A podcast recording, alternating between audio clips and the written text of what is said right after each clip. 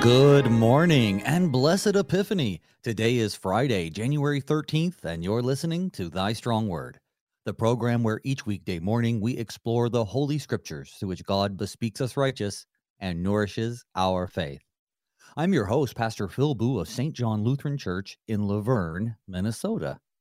Today is the first of a series of special episodes that I'm calling Free Text First Fridays where every first Friday of the month, we'll take a break from whatever book we're working through to talk about a special subject of interest. Now, I know that listeners of Thy Strong Word are pretty astute, so you've undoubtedly noticed that today is not the first Friday of the month, but rather the second. But still, I wanted to start in January, and this is the first Friday since our Christmas break, so here we are. Well, for the past few months, we've been going through the book of Exodus, and we're nearly at the end. We'll wrap up Exodus next week and then move on to our new topic, which will be the books of Ruth and Esther. But what is today's topic? I sense you wondering. Well, most people know that our beloved liturgy is really nothing more than hearing God speak to us through His Word, while we respond in prayer and praise, also using His Word. The Lutheran Service Book does a good job of showing from where in the Bible each part of our liturgy comes. But did you know that some parts that you recite on Sunday come from the Apocrypha?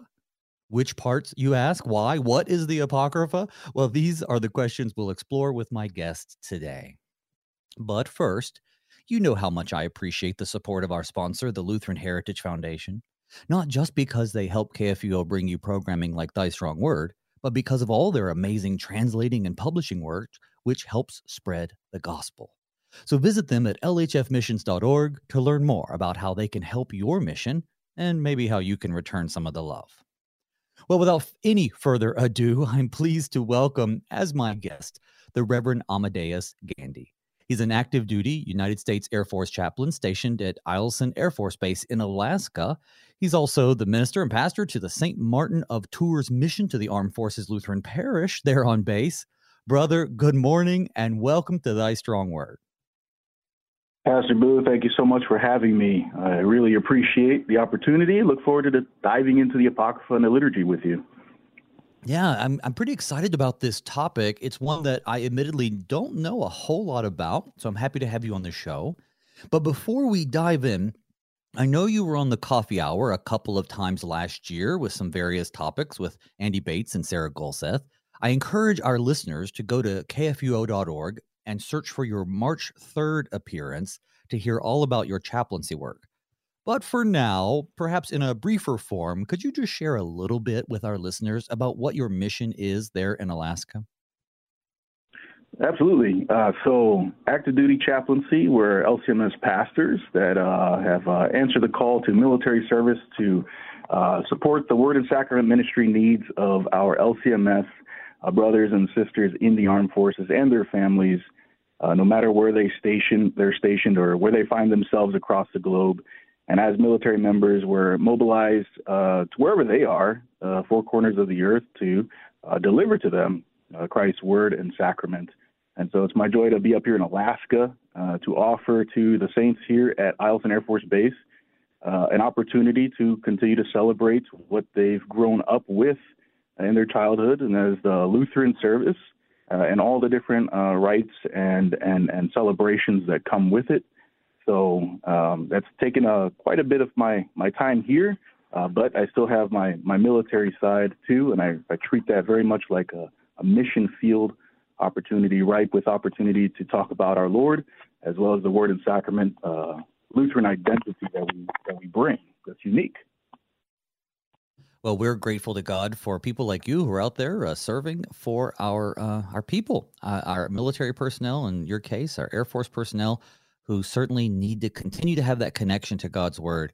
Uh, in a time when I imagine that the spirits are always challenged, but even in these last days, challenged by those who are in our military services, I'm just grateful to have competent pastors like you serving them. Uh, before we then continue, though, would you start us off with some prayer? I can absolutely do that. And in fact, i am uh, going to be using uh, the prayer that's offered to us in the CPH published Apocrypha, the Lutheran edition with notes. Uh, so let us pray. Merciful Father, your word of the Old and New Testaments was written for our instruction, so that by steadfastness and by encouragement of the Scriptures we might have hope. As we read the Apocrypha, grant us sound minds and hearts that we may discern the comforts and hope they declare in view of your goodness and mercy. Grant that we abide in simple, direct, and useful exposition that is permanently and well grounded in your revealed will. Teach us to flee all abstruse and specious questions and disputations so that we reject and condemn all things contrary to your true, simple, and useful teachings. Through Christ Jesus, our only Savior. Amen. So before about five or six hundred years ago, you know, no one would have really questioned what the Apocrypha is or uh, what it's doing there in our, our printed Bibles or written Bibles. Uh, but today, most Protestant editions of the Bible do not include the Apocrypha. You mentioned uh, CPH's uh, version of the Apocrypha, Apocrypha, rather, which we have with Lutheran Study Notes, which is awesome. But it's still not mm-hmm. included, mm-hmm. say, in our Lutheran Study Bible. So I guess let's just start at the beginning for those who really just have no idea what we mean when we say apocrypha or hidden books. Uh, tell them what does this mean and, and, and how did we get to where we are today?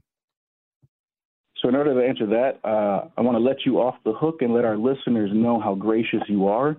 Um, because for a Free Text Friday, I could have picked anything, but you were uh, wonderful in letting me uh, pick off, pick up from where I was uh, teaching my Bible study uh, folks here at Eielson nice. with the Apocrypha. And so they uh, are very cerebral people, and they began the question by asking, What is canon? What is the canon of Holy Scripture? And from that discussion, we dived straight into the Apocrypha, and thankfully, CPH had uh, a trusted, uh, if you will, um, uh, and, and, very intellectual, uh, uh, a volume of the Apocrypha for us to use and walk through in our Bible study. So uh, that's how I got into it. And I think that's a great way to start the conversation of the Apocrypha is by asking the question, how was the holy canon of Holy Scripture put together? And if we look uh, at, at, at, ancient at the ancient church, what texts were they using and circulating? Uh, that brought the people to church, that brought the people to believe and come to faith and that sustained them throughout time.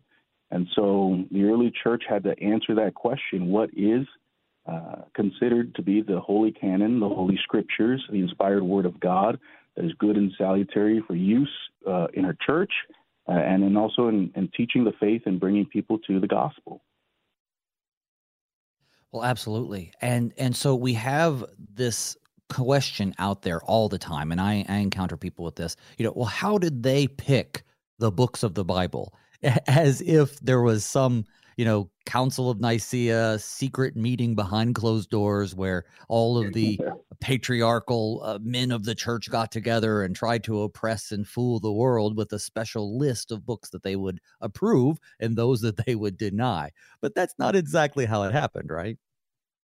That's right. Uh, I would venture to guess, and uh, willing to be wrong on this, but the closest comparison we might have is the uh, putting together of the LSB, the Lutheran Service book that we'd have. We'd had uh, TLH, Lutheran Worship, and when we started asking what's good and salutary for us today, uh, it wasn't overnight that the LSB uh, was born, um, but through many meetings, many discussions and conversations, uh, the Lutheran Fathers of the of the Synod, you know, said this is what we would like to put into the LSB. And so, not that that's a direct equation to Holy Scripture, but to uh, emphasize the dialogue, to emphasize the struggle, uh, the prayer that went into what is the Word of God and what should we put into print. That's right. I mean, the search was for what is what is considered by Christians and what is in use by Christians as the Word of God as opposed to a, a myth that came around where they stacked up all the different books that were out there on the altar and the ones that didn't fall off ended up in the Bible. That was a, um, a myth that was sort of critical of what was going on at the time. But no, things like right. the Gospels, for instance, were already being passed around as a unit early, early, early on. Uh, Paul's letters were already considered scripture by those who received them and were being passed around and used in churches. And then over time, other books would pop up, but those books would not have any sort of um, a credence or provenance. You didn't know who wrote them. You don't know when they were written exactly. They might have had things that were contrary to other parts of scripture. So it did become mm-hmm. necessary at some point for the church to say, okay, these are the list of books that the church has always understood to be the word of God. And these are the lists of those who are popping up and ha- really have no authority. But then you kind of have this mixed list of ones where, well, these are books that are really attributed to, but but really we can't prove them 100% that they have authority all the way to well these are profitable and good to read all the way then to well these are just sort of books that were written to mimic the writing of the apostles to get a, a point of view across that isn't true. So then you have like just black and white. You have this gray area and the apocrypha kind of falls in that gray area doesn't it pastor? Yeah, so you know, really put yourself into the historical historical context of the early church, and you have a diaspora, the Jewish nation, uh, confessing Christ now, and you have folks here down in Egypt, you have folks up there in Israel, uh, you have folks uh, branching out to Rome with uh, the apostles, and they're all uh, worshiping, um, and they all have preachers, and they're all um, using some sort of uh, common shared text, letters, books, um, tomes, whatever it might be, to talk about the faith. And so, as and as well as the historical context of the legalization of Christianity and the uh, the, the, exhortation by uh, Constantine then to um, uh, validate, uh, verify, uh, give credence to the Christian faith. What what do you actually believe? How are you different from the the Jewish nation at the time? Um, what what what do you uphold? And the church had to come together and say what what books are out there are being circulated, what myths, what what what uh, uh, what preachers are out there in, in sheep's clothing that are fa- preaching false uh, teachings, and how do we really uh, uh, come to a common uh, set of texts and books that are shared across Christendom that does exactly what God intended to do with His Word? And um, and so you have then uh, our our foundation for what is the Word of God, but St. Paul's letter to Timothy uh, with the God breathed inspiration of Scripture, and so the early church fathers, the early churches are asking, uh, what is Scripture then? Right, and then speaking of early church fathers, we think of say the fifth century. Uh, two very famous church fathers that almost everybody knows would be Saint Augustine and then Saint mm-hmm. Jerome. So yeah. Augustine is Bishop of Hippo, and you know from his writings we can see that he accepted some of the books of the Apocrypha: Tobit, Judith, uh, First and 2nd mm-hmm. Maccabees, Ecclesiasticus, and the Wisdom of Solomon, along with the Old Testament books. But Jerome came around, and he he sort of looked at it a different way, didn't he? He did. And it's interesting because uh, today Jerome is held up as one of the uh, Catholic, uh, Roman Catholic uh, uh, fathers, founders, um, and and primary go-toers for understanding Scripture. And today the Catholics have many of those books uh, that you just listed off from Augustine inside their their, their Bibles, and yet you have a Catholic father, Jerome, back in the fourth century saying, I don't think these books are appropriate with the rest of Holy Canon. Right. He say he starts to form this pretty pretty firm line, right, between those that we would call canonical, and, and simply canonical means they're included in the list of the ones that have been recognized, and non-canonical. And and if I'm not mistaken, he's the one that came up with this word apocryphal, which means hidden and I actually don't know sort of the the the story behind why he calls it hidden, but it is that term itself I think that causes problems because we think of hidden knowledge or gnosticism or or other things and we we say well, you know, this isn't reliable. And that's sort of how Jerome saw it. He said, listen, these it's not that the books are necessarily bad, they're just not sound enough to receive doctrine from you know you can you can be inspired by them uh, they certainly give you some insight but you know don't be basing doctrine on these apocryphal books and yet what um, a thousand years later at the Council of Trent in 1546, the Catholic Church declared Tobit and Judith and Esther, uh, some additions to Esther and Daniel and Baruch and Ecclesiasticus and a couple others. He, they declared all these to be, well, kind of canon adjacent. They they have a special place in the canon, not quite along with some of the 66 books, but but sort of deuterocanonical. They're they're sort of a secondary list. And that's why their Bibles will contain these books, and traditionally our Bibles don't. But yeah, I think it's mm-hmm. interesting you bring up they revere Jerome, as, as we all should, but they don't really follow his advice. Yeah, yeah, interesting. And the way you describe Jerome sounds like a man that lived about 1,100 years later uh, after Jerome, who also said the same things about uh, these particular books. That's right, right. So yeah, the Protestants, um, Protestants according to the terminology of that day, uh, like Lutherans and later Anglicans, yeah, you know, he he says they're good to read, but certainly not a place that you would want to take uh, your doctrine from. Yeah, and so there is um, there are criteria that the church used um, to differentiate, and I think Luther really leaned on this criteria when um, when putting together the German Bible and looking at these unique books that stand out a little bit different from the, the rest of Holy Scripture. And as the church was forming uh, early versions of the Holy Canon, uh, they were asking uh, these questions uh, around this, these criteria the, the antiquity of, of these texts, uh, how old they were, were they uh, used in the history of the church, were they circulating at the right time in history, the, the Catholicity, uh, the universal use of these texts amongst the churches abroad, especially when we get to the diaspora uh, Christian church. Um, are they saying the same things and, and being used and, and, advocated by the church uh, over here and over there? Uh, the apostolicity of, of, of the text. Uh, do they, they, they, are they, they used by the apostles and the leaders of the church at the time? Uh, do they have their eyewitness testimony and credibility? uh, as well as orthodoxy. Uh, are they actually teaching about Christ, the teachings of Christ and the apostles? And I'm really thinking about Matthew 28 20 when uh, Jesus uh, sends out the disciples and tells them uh, to baptize, but to teach.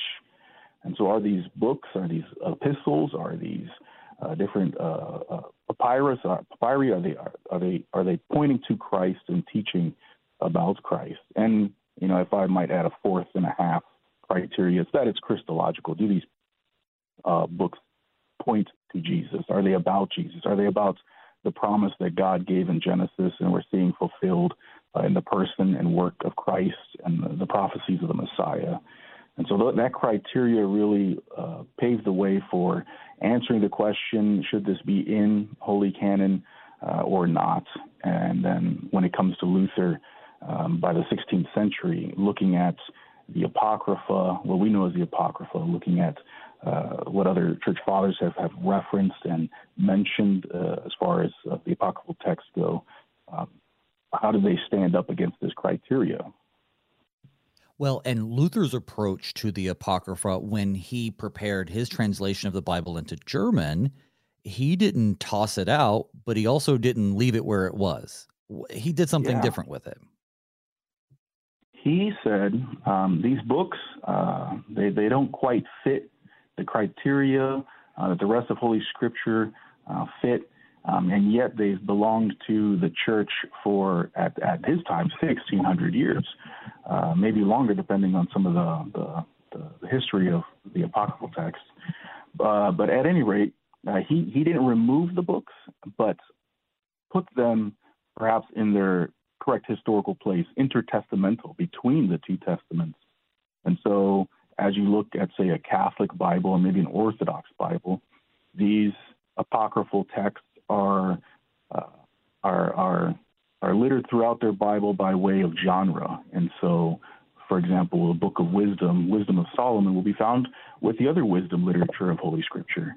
Uh, but Luther, he took these out from the, their genre categories and put them in between the Old Testament and the New Testament. So didn't get rid of them, but just found a new home for them. So today we kind of follow that example a little bit by publishing a completely separate volume, which we'll get to. But at the top of the show, you know, in my research, I had found, or sorry, at the top of the show, I had mentioned that uh, before five or six hundred years ago, you really wouldn't have thought about it. And that's because in my research, I'd found that the, really the first people to remove the Apocrypha altogether was in 1599. It was the English in an edition of the Geneva Bible. They removed the Apocrypha. And it wasn't much longer uh, than 1615 uh, during the reign of King James I that the Archbishop of Canterbury declared the penalty for printing a Bible without it, without the Apocrypha, to be a year in prison. So we see there's this real struggle between what do we do with this Apocrypha? You have church authorities who are saying if you don't include it, then we're going to throw you in jail. Probably not exactly the um, the role of church authorities, but it was during that time. And and and then of course those who said, well, it just doesn't belong in Scripture proper, but we also don't know what to do with it. Um, now you do have mm-hmm. the Reformed Church for those who have uh, re- Reformed folks that they know. They pretty much declared it really no value at all beyond any sort of other human writing. It shouldn't be considered not only authoritative, but not even really inspirational. Uh, that's the Westminster Confession. That's how they really approach it. But anyway, back to us. So today, in present day, um, you know, it's really been kind of not on the scene, at least to the average parishioner, and maybe still isn't. But there are references of to the apocrypha, right, in our confessions, and, and maybe, mm-hmm. and, and as we're going to talk about today, even in our liturgies.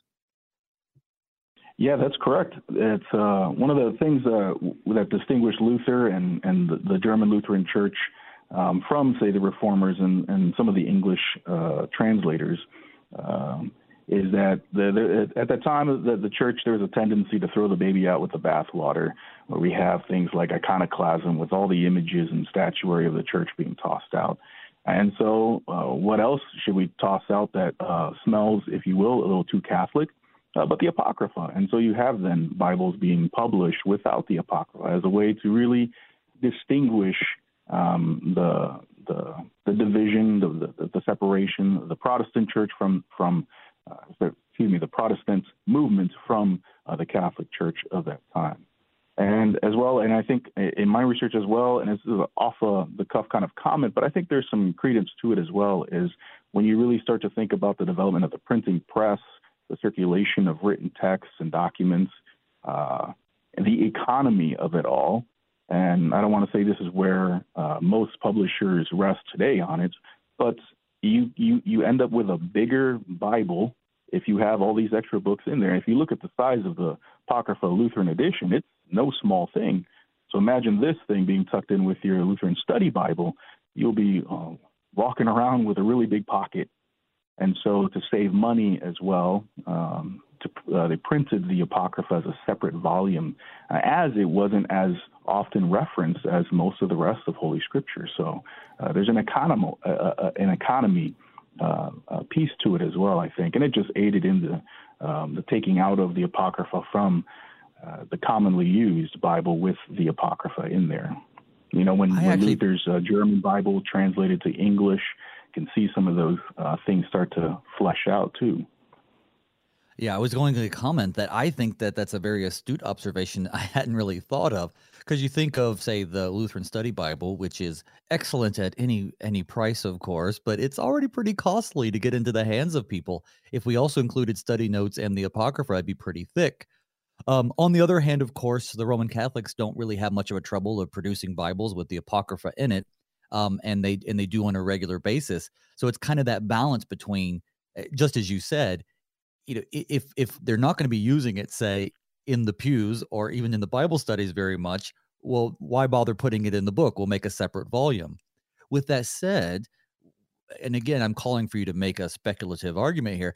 Do you think that we've lost something by not being very familiar with the Apocrypha? And I speak of myself too. I don't really recall having studied the apocrypha in depth i've read parts of it but not even all of it so so have we lost something both as pastors and parishioners by not having this at least as a, a literary place uh, in our repertoire I, I do, and I, I say that uh, tongue in cheek because I'm like just like you as well. Uh, when I was challenged with what is the holy canon of Scripture, what is the Apocrypha by my parishioners, uh, I wanted to tuck my tail and turn and say, well, let's go study Romans or the other epistles, something uh, more widely understood. Plenty of uh, resources out there that I could easily pick up and uh, use for Bible study. But uh, I took that with humility and said, I don't know. I actually don't know anything about the Apocrypha. I don't know any, how Holy Scripture came to be. Uh, as as much as I, I could learn, I didn't know some things, but but not enough to really lead a Bible study on it. And so, with humility, I said, uh, "I'll go study." And the the amount that I that I have studied so far, and it's not by any means anything significant.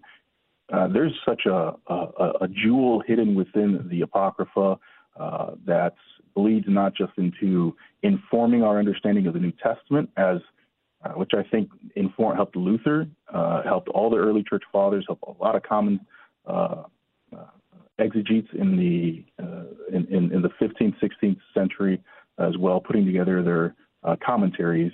Um, and it's there's a lot of history. we're talking 400 years or so between the Old Testament and New Testament. You arrive into the New Testament scene, and um, Romans are occupying the land. Where did they come from? You have even references uh, made in the New Testament that, that, that aren't found in the Old Testament, like uh, if you uh, if you think about the John 10, I believe, and the mentioning of the feast of dedication, where is that at? But in the Apocrypha. And then, as you see, uh, as we discuss later, when it comes to the liturgy, uh, there are certain um, uh, things about the church that we we, we we we we commonly say and take for granted Uh, that are found in the Apocrypha. For example, a commonly held up understanding that that that Christ was born at midnight. Where did that come from? And and why do we sing that? And and and why do we confess that? And so there is something to say about studying the Apocrypha or bringing it back, or at least not shying away from the heritage of uh, of the Christian faith. And now I I was not born into the Lutheran Church. I came into the Lutheran Church around high school, uh, and so I, I can't say so much about the Lutheran heritage side, but I lean on someone else's comment that said uh, it's it's part of our Lutheran identity. Um, uh, one, mem- one, uh, one person remarked that his grandmother's Bible had the Apocrypha in there, and didn't bat an eye at it. It's, it was what was handed down to her, uh, as it was handed as many things are handed down, and to lose that, not be able to speak to it, uh, or to, to even if you if you don't accept much of what the apocrypha has to offer, to, to say that with some uh, veracity, I think is something we need to be able to do still. I agree wholeheartedly. In fact, on this program, we studied Daniel, and a lot of his prophecies are validated in the historical accounts we find in Maccabees. So there's lots of different ways mm-hmm. the Apocrypha can inform our understanding. And as is the subject of our program today, we find the Apocrypha in our liturgy. Uh, lots of parts of the Apocrypha find their way into our liturgy, but today we're going to look at the wisdom of Solomon. But before we get into it, we're going to need to take a break. So, folks, don't go anywhere. I hope you're enjoying the conversation. When we get back, Chaplain Gandhi and I will continue to talk about the Apocrypha, but in particular, the wisdom of Solomon. We'll see you on the other side.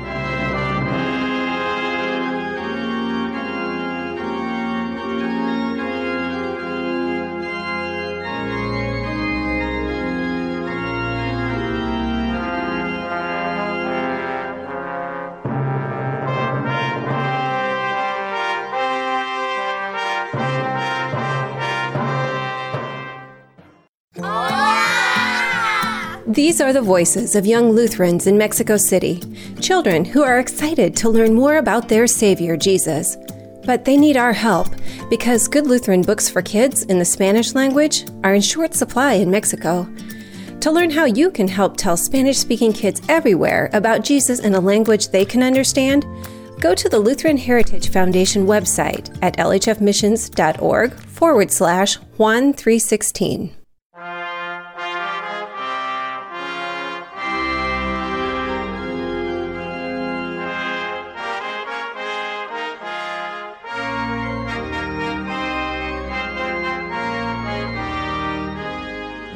Welcome back to Thy Strong Word. I'm your host, Pastor Phil Booe. With me today is the Reverend Amadeus Gandhi, U.S. Air Force chaplain at Eielson Air Force Base in Alaska.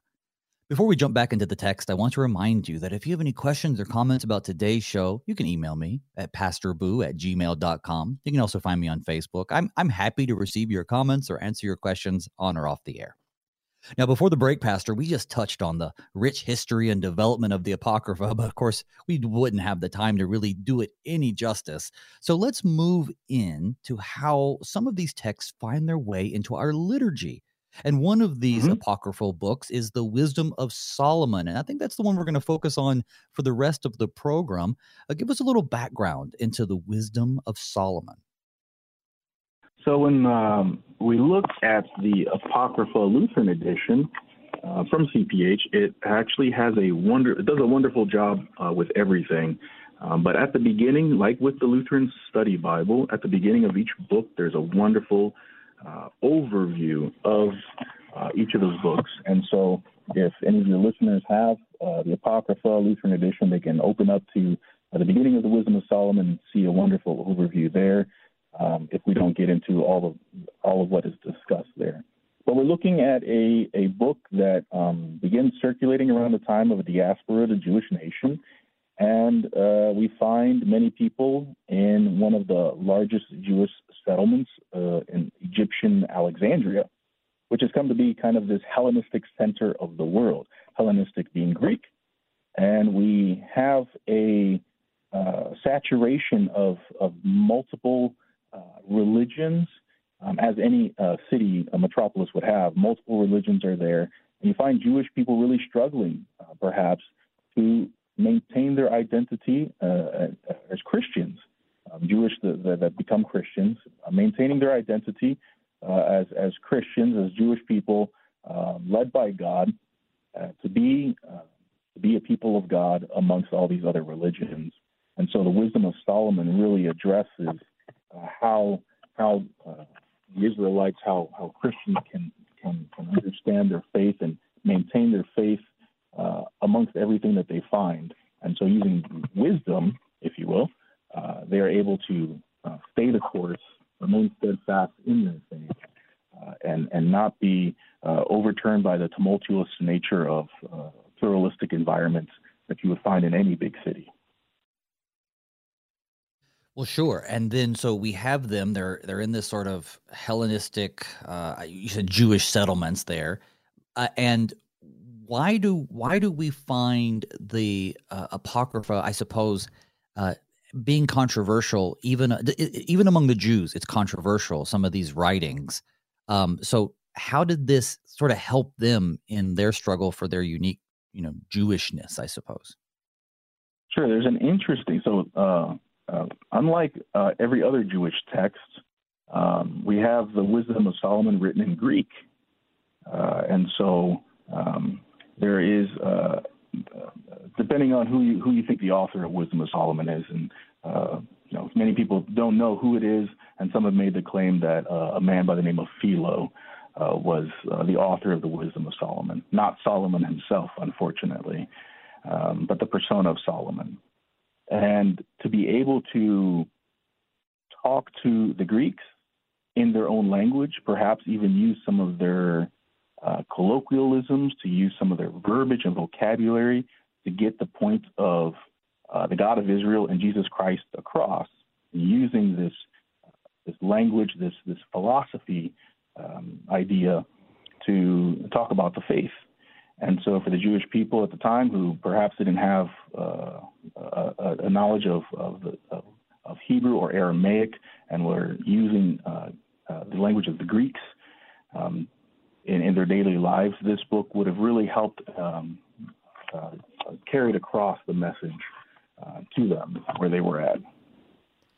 Now, if I'm not mistaken, Luther really appreciated the wisdom of Solomon for a lot of reasons. And it's not because he saw it as actually having been written by Solomon or even having uh, received Solomon's wisdom on its pages. Uh, he, he says it's called the wisdom of Solomon because it was you know, just brought forth under his name and it and, and it's under his character and it, it exalts wisdom in this royal manner. But he really liked it because, among other things, the wisdom of Solomon speaks of the word of God.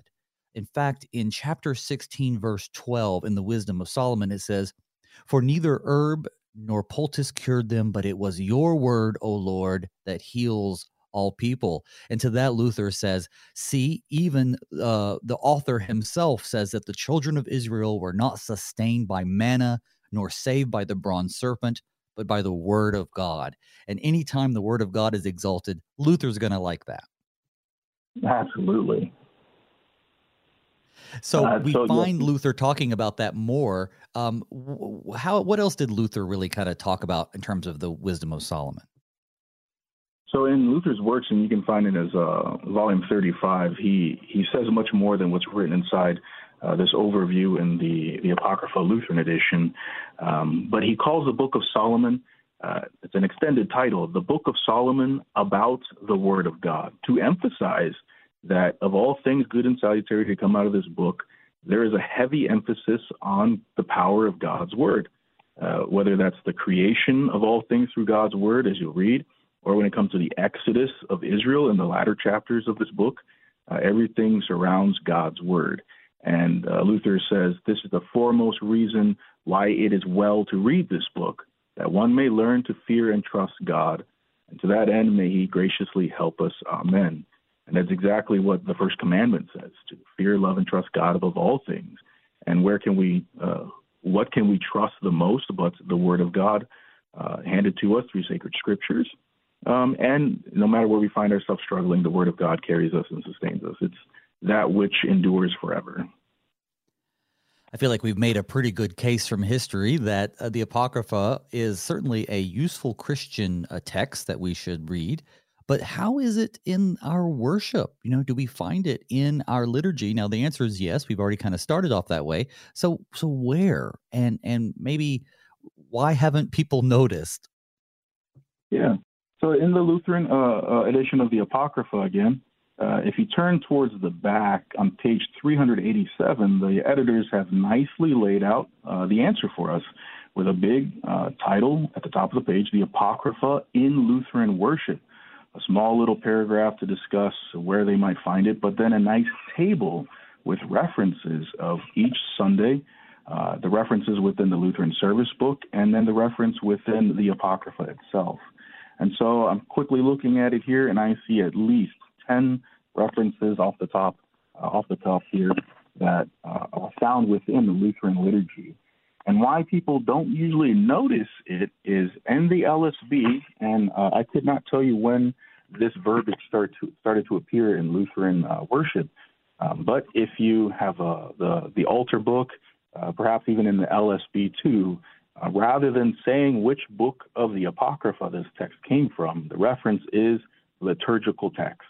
So you'll see liturgical text oh. printed uh, in the propers uh, of the Lutheran service book and the altar, the altar book itself, which is what I have in front of me. So liturgical text then is a uh, notes from uh, the LSB editors that something here is not from uh, what we're used to seeing from Holy Scripture. And so if you turn to, uh, say, the Nativity of Our Lord Christmas Midnight, you'll see the propers there are reference uh, reference the liturgical text. Now I'm don't I'm not armed with a LW a Lutheran worship book or even a TLH uh, or an LSB. Actually, I don't have anything. I'm not in my office. but if I had it in front of me, I do recall there being, you know, it would say like wisdom in parentheses, and then would give the actual uh, citation. And so that's, for the best you know, that's not in there anymore. It just says liturgical texts. Yes, in LSB. I, I don't have a, a, copy of Lutheran Worship, so uh, yeah. shame on me. Um, I do have the, the, the, Lutheran hymnal, though not in front of me.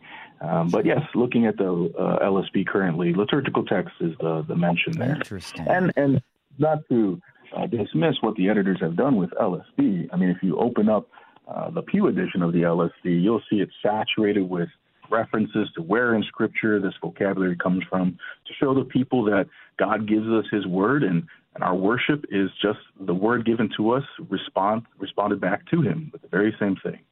And so no no hit on any of the LSB editors by any means. But if you are interested in looking at uh, in the LSB, you'll find uh, the liturgical text reference uh, littered throughout there. And that's an indication of uh, something else, another reference, which is the Apocrypha. Sure. Well, take us through a couple of examples then, so that maybe people can start to understand that, you know, yeah, some of this text is from um, other useful liturgical text, asterisks. In some cases, that's going to be the Apocrypha. Yeah, so uh, for our, our study today, I chose the Wisdom of Solomon uh, as we're currently walking through that one in my Bible study. But it's also referenced three times in the liturgy of the Lutheran uh, service book. Uh, the first time at Christmas midnight, if your parish and congregations are uh, able to enjoy a midnight mass, uh, you will have this introit offered in your antiphon, or if you move the midnight propers into an earlier time of the day, but you're using the Christmas midnight uh, propers, you will find the introit uh, to be a reference from uh, the Book of Wisdom or the Wisdom of Solomon. Uh, another liturgy, Ash Wednesday liturgy, also references Wisdom of Solomon, as well as Pentecost Sunday. Uh, the introit, the antiphon is also from Wisdom.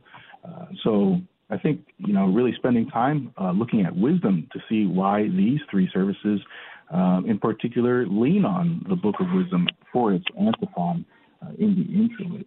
And as some people may or may not know, the introit, uh, that's our first spoken word in the divine service, and it uh, prepares the pastor and the people to enter into, to in, enter, introit means enter, into the chancel and the, the worship of God there. And so uh, when you look at Christmas midnight, Ash Wednesday, and, and Pentecost, it's the first word of God uh, spoken to uh, from our lips um, as we prepare for worship. And so, what does that mean for us?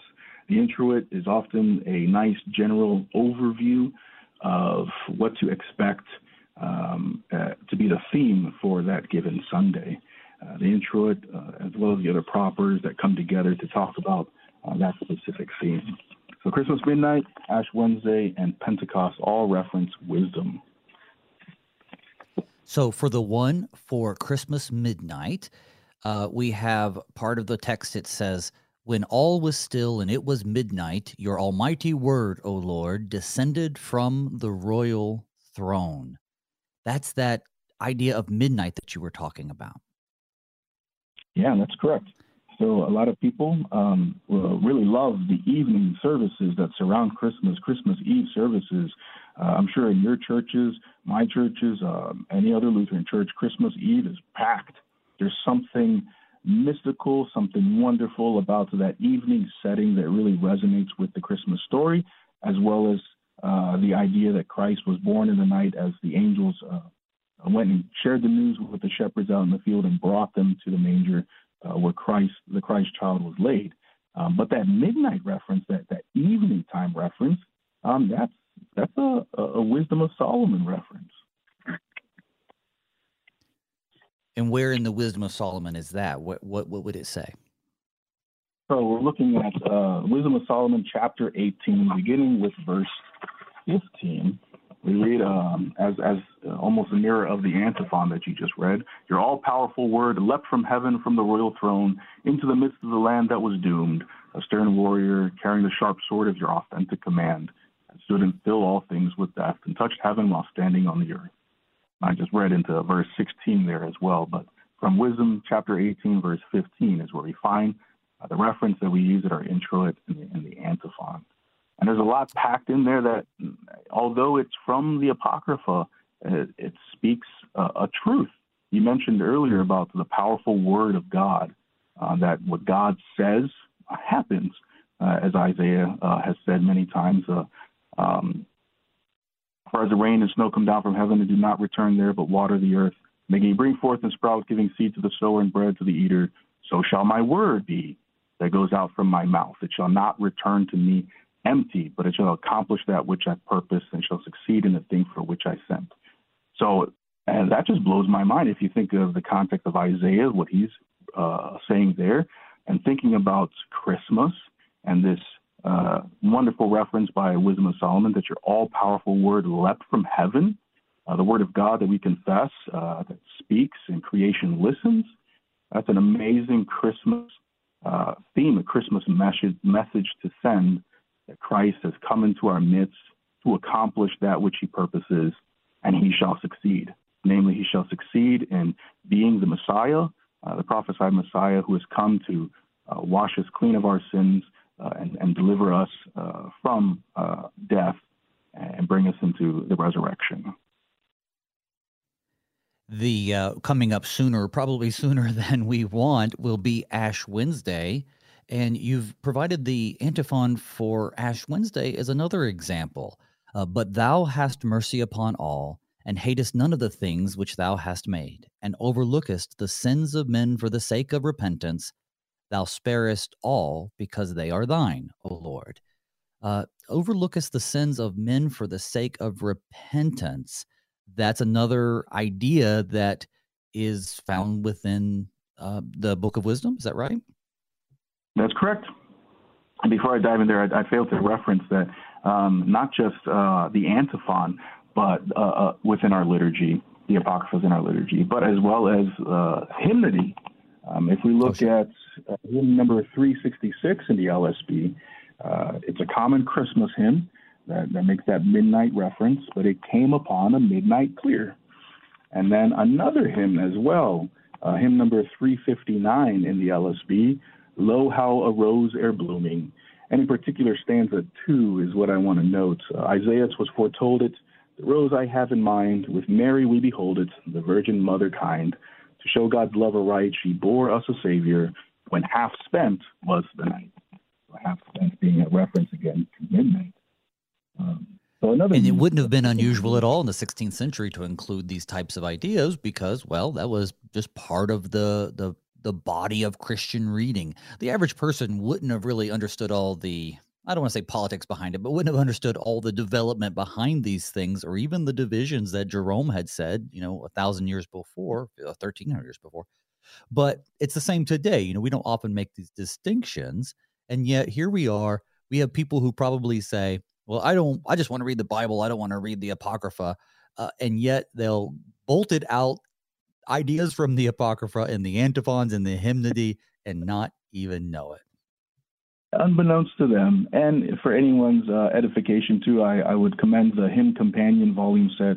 I don't have that, but uh, a friend uh, was able to reference for me. But there's an interesting transition that happens in the year 1599 when this this, this hymn was sung.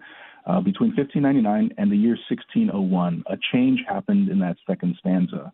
It wasn't always half spent was the night, but uh, in order to be more Lutheran, interestingly enough, the stanza was changed to say half spent was the night. And I'll let the, the listeners kind of go dig at, at, at what it used to say and what was what why we couldn't say that anymore. That's interesting. That it was also the year the first the Geneva Bible came out without the Apocrypha. So it's a, definitely yeah. a tumultuous time for the Apocrypha during that time. Uh, so yeah. Anyway, moving on then back to Ash Wednesday, though I jumped the gun a little bit on you, but now we here are at Ash Wednesday, and we have we have more. We have the antiphon. You have mercy on all, O Lord, and abhor nothing that you have made. You look past the sins of men that they may repent. You spare them all because you are our Lord, O God. That too, right? Wisdom eleven. Correct. Wisdom 11. So we're moving into a section of uh, Wisdom of Solomon that really spells out uh, not just wisdom, uh, proverb type one liners, uh, but really talking about history of the, of the Jewish people and God's justice in particular. So a lot of references to uh, the Exodus and the flights from Egypt and how through God's wisdom he also brought justice upon uh, the Egyptians and and and and, and justice upon the Israelites too. So we're uh, ca- uh, capitalizing then on the theme of Ash Wednesday, uh, where we examine ourselves, our unworthiness, uh, and our need for God's justice up, upon us sinners uh, to punish us, and yet uh, God overlooks the sins of the people. Um, not not not arbitrarily overlooks looks past the sins of men, um, but because of what Christ has done for us, because what God has done for us, as He did the Egyptians, uh, leading them through the uh, the waters of the Red Sea into the Promised Land, uh, as Christ has done for us, leading us through the valley of the shadow of death uh, into the kingdom of heaven, um, w- which we uh, prepare for with Ash Wednesday, the season of Lent, and the celebration of the Resurrection Sunday on, on Easter, uh, the resurrection of our Lord. And so, really diving into repentance and justice, understanding how God's wrath came down on the Egyptians when they failed to heed the wisdom of God, and that their own understanding just leads them to folly and, and failure.